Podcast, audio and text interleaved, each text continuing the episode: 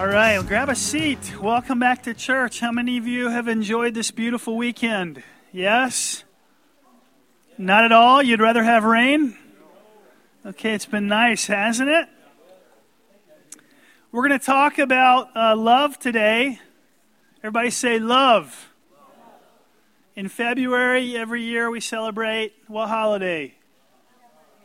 Valentine's Day. That's correct. How many of you know that that's like the holiday where we discover that Americans have no idea what it means to love? Right? Love is celebrated in such odd ways. Um, the word in general is so misunderstood. The word in general is so misused. It has to be one of the biggest fallacies of the human language, this word love, and the way that it's used. Um, we don't know what it is. We don't know where it comes from. We don't know where it's going. We, um, I'll, I'll just tell you, twelve years ago, I didn't know a lot about love, and I had a girl on my mind and on my heart. Her name was Shannon, now Burris. Thank, thank goodness. Glory to God. But I knew she was leaving college in Tulsa, Oklahoma. I knew she was going to be on a missions trip to Zambia for roughly a month. I knew that she was going to come home for several weeks at the end of the summer, and I knew I had a very small window to convince her that I was worth spending the rest of her life with, okay, before she went back to Tulsa. So I bought a couple journals for her, and I took them to her home the day she got back from her missions trip. I came unannounced. Her father met me at the door. I said, "Hello, I'm here to see Shannon. I have something for her. She's a friend of mine. Would you mind if I uh, said hi to her?" He said, "She's in the shower." He said, "Would you like to wait around?" I said, "Sure." So I sat outside and talked with her dad. She's in the inside talking with her mother. Why is he here? Why did he come unannounced? Why doesn't he go away? Okay, and there I stood, journals in hand, waiting. Didn't have a clue what I was doing. She actually had a boyfriend who, lucky for me, stayed in Tulsa for the summer. So either I was a guy with a plan, or I was a stalker, or I was a stalker with a plan. Okay? As wonderful as our love story has been pretty much ever since, um, I will tell you that God's love is pure still. His love is more amazing still. His love is faultless. His love is without error. His love is beautiful and immaculate and clean and has the most noble of, of motivations. He loves us. And so I don't know how skewed your view is of the word this morning, but I just want to bring you some measure of comfort that no matter your past with love, no matter your current experience with love, the Father loves you in a way that you have never experienced or even thought about. And it's a beautiful thing. God's love is more powerful than any love you've experienced. His love is more enduring than any love you've experienced. His love cost him more than any love you've experienced. His love sacrifices self in a way that no love you've ever experienced does. God's love captivates us. It frees us. It transforms us. It's when we experience the love of God that we realize, frankly, love and life falls short. It falls short of our expectations in contrast to the love of God. It doesn't meet our needs when compared to the love of God. So I want you to know, as we jump into the Bible today, that while your love for others may oftentimes be selfish, God's love isn't. Your love for others, while it benefits you, God's love doesn't. It is uniquely different and, and more impressive than any love that any human has the compas- uh, has a capacity to exert, to give. And so because God's love is indescribable, God knows human beings need some kind of language that they can grasp when it comes to his love. So you know what he does in the Bible? The, the Bible is replete with God trying to put love in human terms so we can understand it. Because his love, we, we cannot fully wrap our minds around. He has to dumb it down for us. He says things that we can emotionally relate to. For example, we read that God loves his people like, like, there's a simile, like a husband loves a wife. Well, we all know that's far from a perfect analogy, right? We all know marriage is difficult. We all know the illustration breaks down, like, right away. Like, we can think of more ways that marriage is not like the love of God for humanity than we can, uh, in all likelihood, wh- why it's like the love of, of God for humanity. But just entertain the Bible for a moment. Understand what God's trying to do. His intent is to be helpful. He's saying, so when you picture a couple young in love, when you picture the guy washing her car, when you picture him shop vac in hand, new car scent, when you see all that, that's what my love's like for my kids. It's self-sacrificing. When you see an elderly couple sitting on a park bench, gazing into one another's eyes, holding hands, wrinkled hands, that's kinda, as, as best as I can put it, what the love of God is like. The Bible also says that God's love for his children, or his children, is like that of a father with his children. Um, another attempt to explain the, the the love of God. So next time you see a young dad beaming, holding his kid for the first time, and, and there's just something about the way he's adoring that son or daughter, might your mind jump to, this is kind of like, sort of like, the best way we can picture the Father's love. This is how much he treasures us. This is how much he is enthralled with us. God's love is kind of like that, a cherishing love, an adoring love. When you see a dad protecting his toddler, holding him or her by the hand, helping them navigate through the world safely. Remember, that's that's like the way the father loves his, his kids. When you see a little girl,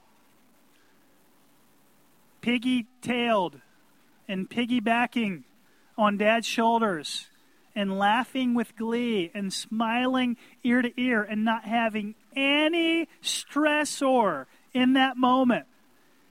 It's kind of like the love of the Father toward his, his kids. The Bible is ultimately, among a plethora of other topics, about the love of God. That's what it's about. Far more than it references our love, humanity's love for one another, it references the Father in heaven's love for his kids, and we have to remember this, otherwise Christianity simply becomes principles to live by rather than a person to live for. Christianity is not as much about principles to live by, not near as much as it is a person to live for. Amen? That's what the faith is. We're talking about a real relationship with God. In Matthew twenty-two, verses thirty-seven through forty, Jesus, who's teaching at this point, says, "You shall love the Lord your God with all your heart, with all your soul, and with all your mind." That is the great and first commandment, and in this he's he's uh, referring to Deuteronomy chapter six, verse five. Now just think about those words for, for a moment. What does he say? Love the Lord. Love the Lord. Not yourself, but the Lord with all your heart. How much of it? All of it. People pick on Southerners. I grew up in the South.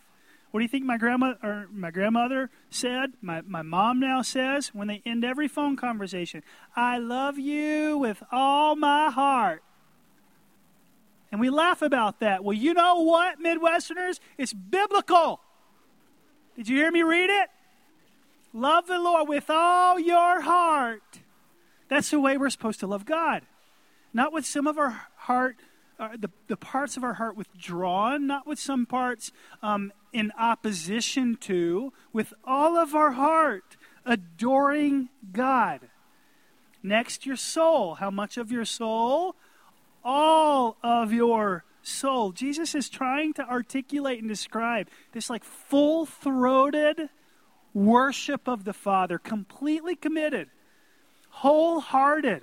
This is when your affection for God just, just oozes out of you. Shannon and I spent time uh, Friday night with uh, a couple our age who's a minister in uh, Port Edwards. And the love of the Father just oozed out of this couple. I mean, they just had compassion for Native Americans in New Mexico.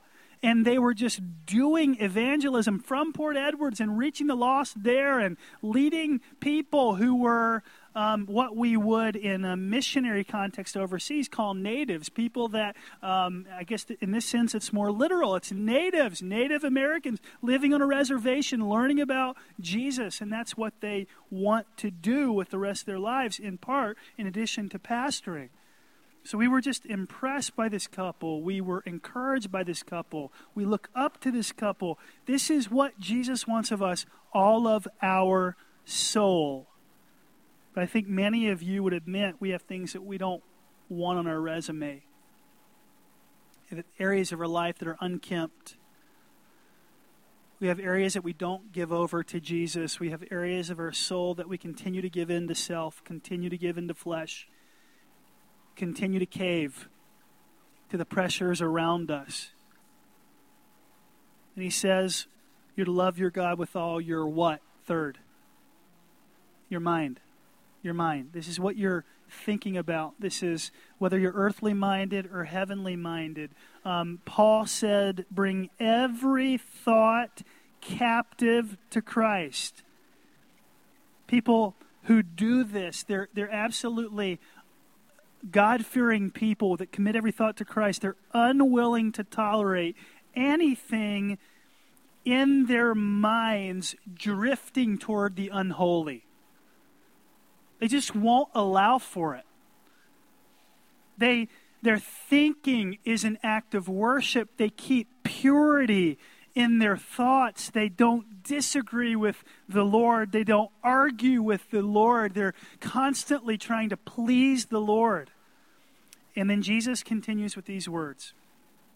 Love the Lord your God with all your heart, your soul, your mind. And the second commandment is like it. You shall love your who? Your neighbor as yourself. Who do we think of when we think of neighbor? We think of, for those in my generation, Uh, Wilson on Home Improvement, right? The guy who you can barely see the top of his head above the fence all the time. You, you can't never see his lips move. Jesus was asked, who is our neighbor? Do you remember what he said? He basically said, I'll paraphrase, anybody that you're in community with. Anybody, your friends, your coworkers, your family members, your neighbors, neighbors, those are all your neighbors. So that's who. Anybody in our lives. We're told to love them as ourself. And he quotes Leviticus nineteen here. Now, let's define, just to kind of create a paradox, today. If that's biblical love, what is the love that we see out in the world? Well, it's a love that I would hope you would agree is near exclusively self-beneficial. It's a love that benefits me. That's what we see in the world. And we experience cultural attitudes like this. Yes, people should love me.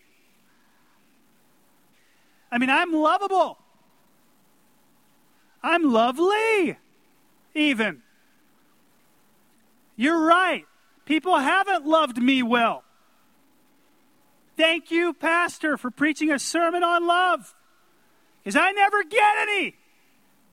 I invited my spouse to come this morning just so he'll or she'll learn how to love me. It's about me. Me, me, me, me, me. And we become me monsters in our thoughts about love, because that's what society thinks about love. It's all to benefit me, how to serve me. And so our culture does not think love God, love neighbor. Our culture thinks love self. Love self. We even hear people say things like this. I just, I just, and, and oftentimes it's sincere, and therapy has entirely gone in this direction. We have more uh, of a culture of that we're addressing with mental health than ever before, ever before. And people say thoughts like this. I need to learn to love who? Myself. I'm having such a hard time loving me. Okay? Well, in all likelihood, you don't, right? Because this is what you're talking about. This is what's constantly on your mind. Obviously, you are thinking about you. Okay? Now, there is legitimacy in therapy. There's legitimacy in counseling. But might I suggest that as a part of the treatment plan, if you're wrestling with mental health, go to a nursing home and sit down with somebody who's who has no visitors, who doesn't have a friend, who doesn't have family. Just ask the staff, can you point me towards somebody like this? I'd just like to sit with them. Go to Vinnie's and serve a meal on a Monday evening with the Mill Church. Because I think part of this loving ourselves has to be getting away from ourselves. It has to be getting our mind on God and other people. Paul said to the Romans, God poured his love into our hearts through the Holy Spirit whom he's he's given us. It's Paul's way of saying we just had a spring thaw, right? It's where everything runs from high elevations to lower elevations. Snow melts and water just takes the least path of resistance, so it ends up in creeks and rivers and, and eventually oceans. And so we have a thaw, and, and that is, Paul's saying, what the church ought to look like. It ought to start from the source, from God itself, and through his people reach the world. God's saying, let's reorient this. Jesus is saying, love me, love people. Don't go inward, go outward. And then Jesus concludes with this in Matthew. On these two commandments depend all of the law and prophets. How many of you would say, I'm glad Jesus said this, I'm glad he simplified it, I'm glad he put it in a proverbial nutshell for us, because, frankly, six hundred thirteen Old Testament commands in the first five books would be harder to follow. Can you imagine having six hundred thirteen Post-its on your fridge? Trying to follow all those commands? And Jesus is saying here, if you just love God and love your neighbor, it takes care of all the rest. It takes care of everything. Some people, uh, to to repeat an analogy I've used in this book of James, we hear the word, do the word, hear the word, do the word. It's like two pedals on a bike. You can't pedal with the left foot only. You can't pedal with the right foot only. It's the same case with this. We love God, we love people. We love God, we love people. We love God, we love people. With just one foot pedaling, it doesn't work. People that love God without loving people are missing the whole point. They're missing the whole point. I am darn proud of the fact that I was a three-star server at Cracker Barrel when I was in college. I had the stars on my apron. I could carry so many plates of milk gravy it wasn't even funny. I could carry three tea glasses in one hand. Okay, I was a stuff. at Cracker. I hope you know I'm being facetious. If you're visiting, I really didn't think highly of myself. But let me just tell you a common theme among my fellow employees. You know what it was? I hate working on Sundays.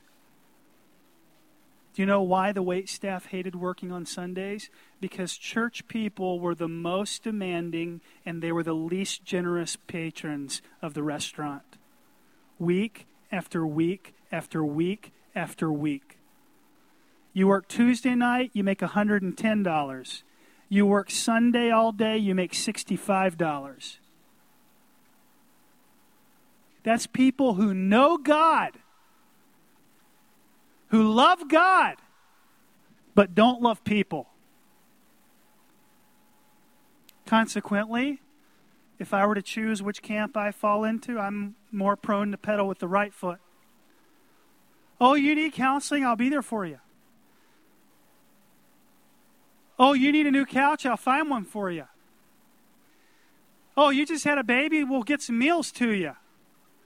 Meanwhile, neglecting the good, faithful, ancient practice of being alone with Jesus, gleaning from Jesus, learning from Jesus, adoring Jesus by myself at the coffee table every day gets neglected. You cannot do one or the other. It's love God, love people, love God, love people. Amen? All right. So, we're going to introduce uh, the thought in the book of James from chapter two. If you're just visiting James, he's the younger brother of Jesus Christ. He's the pastor of the church in Jerusalem. So Jesus has by now died for the sins of humanity. He's resurrected from death. He has ascended back into heaven, and those that he ministered to and with are now kind of taking charge, and they're starting churches, they're pastoring, they're loving on God and and people. Um, and James is one of those pastors. He writes a book by that name, and he is dealing with some people that have since become religious and have lost touch with the heart of the Father. And so in verse eight, he says this, if you really fulfill the royal law according to the Scripture, you shall love your neighbor as yourself. You are doing well then. So Jesus and James grew up together, likely uh, in the same bunk bed they slept. They probably shared the same fishing pole. Um, they were brothers. They did things that brothers do. They likely gave noogies and swirlies and anything and everything else you could imagine that little boys do. This was James and Jesus among his other brothers and sisters. And so James is saying, um, along with others who are filled with the Holy Spirit and are successors to Jesus' ministry, hey, we heard Jesus talk about this. Okay? Um, we want to remind you that one of the things that he reminded us of out of the Old Testament was that um, we're to love God and we're to love people, and you've forgotten that. Please pay attention, religious people. You can go to church. You can, you know, um, does going to a hen house make you a chicken? Does going to a parking garage make you a car? Does going to Pizza Hut make you a large Supreme with stuffed crust? Like, no, it doesn't, right? You can go to all those places and not know and love God. And he's saying to the people in his church, you can go to church faithfully and not be a Christ follower, not be a Christian, not have a regenerated heart. And he says three things about love, and this is where we'll spend the rest of, of our time. He says in verse eight, basically, he speaks of love in regard to Scripture, he speaks to love in regard to selflessness, and he speaks to love regarding sacrifice. And we'll look at those in succession. He says, first of all, love is understood best according to the Scriptures. In other words, there is no understanding of love apart from the love of God as revealed through the Scriptures that is complete, that is entirely truthful. Um, in other words, the culture, the world, does not understand love. It just doesn't. And to understand it, we have to start with the Word. Okay? Why is this an important starting place? Again, everybody in culture thinks they're autonomous. I am self-governing. I am looking internally. I say things like, look, I'm an individual. Look, I'm independent. Look, I know how I want to live. What I want is important. I'm going to follow what I want. I'm going to sniff after what I want. What I need is important. What I feel, it's important. So what do I need today? Okay, that's what I'm going to do. The Bible, to be clear, gives us a completely different worldview. The Bible teaches we are not autonomous. We are not self-governing. We are not independent. We are not self-promoting. We are not sovereign. We are not the C E O, boss, one in charge. The Bible teaches our loving Father, He's the Lord. He's the one who's over it all. Jesus is king. There is no court of appeals. There is no due process. There is no way to argue his sovereignty. He's the Lord. And, and by the way, it's in our absolute best interest. He's the king. I am not. And because I trust him, this is the key. Because I trust him, he's a good father. He sent the Son to save me of my sins, to prepare a home in heaven that's going to last much longer than any disappointment in this life. Because I trust him, I delight, I delight in living under his rule. I delight in doing what he says. I find my joy in being obedient to the Father and according to his word. So James says it's about the Scriptures. That's how we find love. Secondly, he says, James, uh, he's teaching us love is selfless. He says, you shall love your neighbor. And again, who do we think of as the recipient when we talk about love? Generally, we, the people, us, ourselves.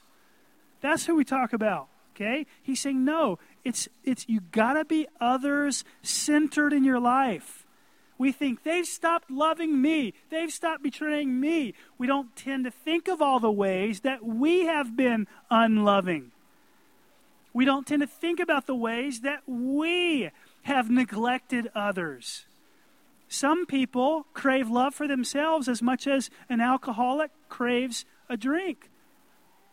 A drug addict craves a hit.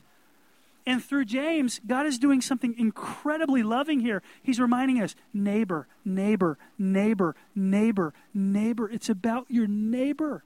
That's what life is about. It's about God, and then it's about your neighbor.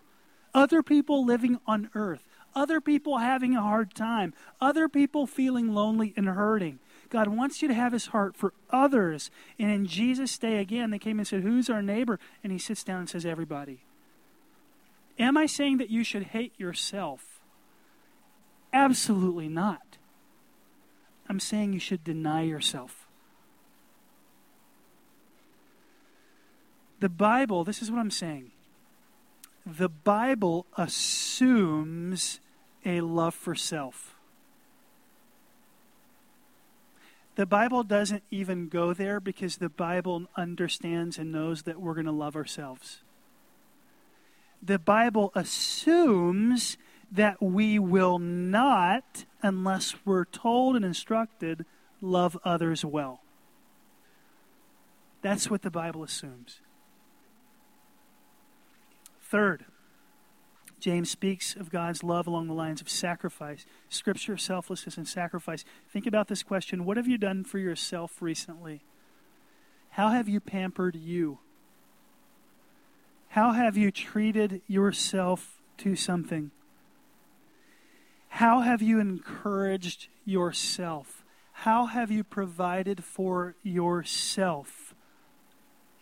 The Bible gets really practical here, and it says, do for others as you do for yourself.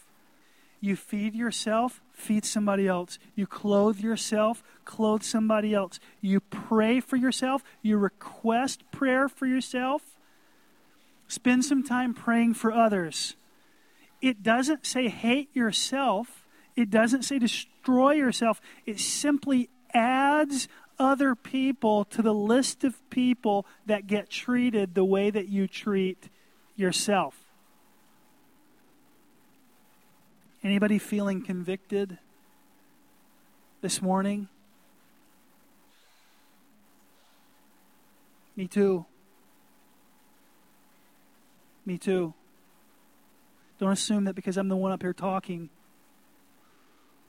that God's word doesn't speak directly to my soul. Oftentimes while I'm sharing on things that God needs to do in me, through me, we're all in this boat together. James is dealing with, again, a bunch of religious people who've been in church for a long time. They know the Old Testament. They grew up reading all this. They'd memorized it. They know a lot. And they're not doing jack. Let me say that again. They know a lot. But they're not doing anything. They've studied to pass a test. They haven't studied to live differently. That was me in college. I would study to pass a test. I'd ace it. But if you asked me to take the same test the following week, I'd fail it. In large part because I'd wake up at three a.m. to study for an eight a.m. class test. He's saying, live for transformation. And in conclusion, I just want to mention these words in verse eight that we've read, royal law. Normally don't, we don't spend a, a sermon on one verse. This golden rule is kind of important. Would you agree? It's kind of a big deal. Jesus says all the law and the prophets hang on these. Like it's kind of like, okay, that's kind of it's kind of valuable. So this is what he says, or what, what James says. He refers to the royal law. Here's what's amazing about Jesus. Jesus, the king, gets off the throne in heaven, comes down to earth as a man, and he lives under his own law. He lives, he's the king, but he lives under his own law. Do you know how many kings in this day lived under their own laws? None of them. They all thought they were above their own laws. Nobody, no king obeyed his own laws. It was for the people beneath him. How many of you parents live by your own laws? Like, hello? This week, Levi asked me, asked his mom, Mom, why does Dad get to eat potato chips whenever he wants? It's a great question, right? It's a great question. Why is Dad living above his own law? Some people say people should be generous. Well, does your tip reflect your words that people ought to be generous? Does your checkbook reflect your thoughts about your generosity? Pastor, people should love one another. Well, let's bring in those that you have hurt, grieved, frustrated. Let's have them testify and see how they feel about you living up to your words. So, your pastor, that's personal. No, that's hypocritical. What's your point? My point is that Jesus made laws and he lived under them. Ought we not also? Ought we not allow him to be the authority? Love the Lord with all your, your heart, check, Jesus could say. Love the Father with all your soul, check. Love the Lord your God with all your mind, check. Jesus, he's perfect, he's sinless, so he's an authority for us to listen to. So one of the things... One of the ways we know that we're a Christian is if the desires of our heart change, if they morph. I just had a lady tell me before the first service this morning, I no longer go to that establishment because it's it's such a raucous crowd. Now, she she understands evangelism. She understands sometimes we go into bars, strip clubs, all that to win the lost for Jesus. But she's just saying, I don't desire that anymore. It's not something I want. See, when, when you love the Lord, your affections shift and change. I want to I want to live I want to live, she was saying, under the rule of Jesus from this point forward. And then as the royal law starts to be fulfilled through God's church, that's when we start loving others. It shows up in intensely practical ways. It shows up in philanthropy. It shows up in service. It shows up in, in leaf raking. It shows up in hospitality. It shows up in commitment and friendship and patience and endurance. It shows up in repairing someone's automobile and donating the labor. It shows up in all kinds of beautiful ways. Why? Because that's what our king's like. It's what Jesus is like. And we want to be like him because we belong to him. Amen? Father, I just pray, Lord, that you would help us love you and love our neighbor. Love you and love our neighbor. Lord, I pray for anyone here that's dealing with, in all likelihood privately, mental health issues. Lord, I know it is complex. I know it is not as simple as, as visiting a soup kitchen. But I pray, Lord, I pray that you would, as a part of their treatment plan, encourage them, Holy Spirit, to do something to get the mind onto you and other people, to get the mind off of self. Lord, that you would heal, that you would mend, that you would restore. In Jesus' name. Lord, help our church. Continue to give sacrificially through the end of this two-year giving initiative. I pray, Lord, that we'd see a building, we'd see ground being moved, we'd see excavators, bulldozers on that parcel. And this time next year, in the name of Jesus, we trust you for that, Lord. We thank you for your presence, your provision. We're excited. You are excitable.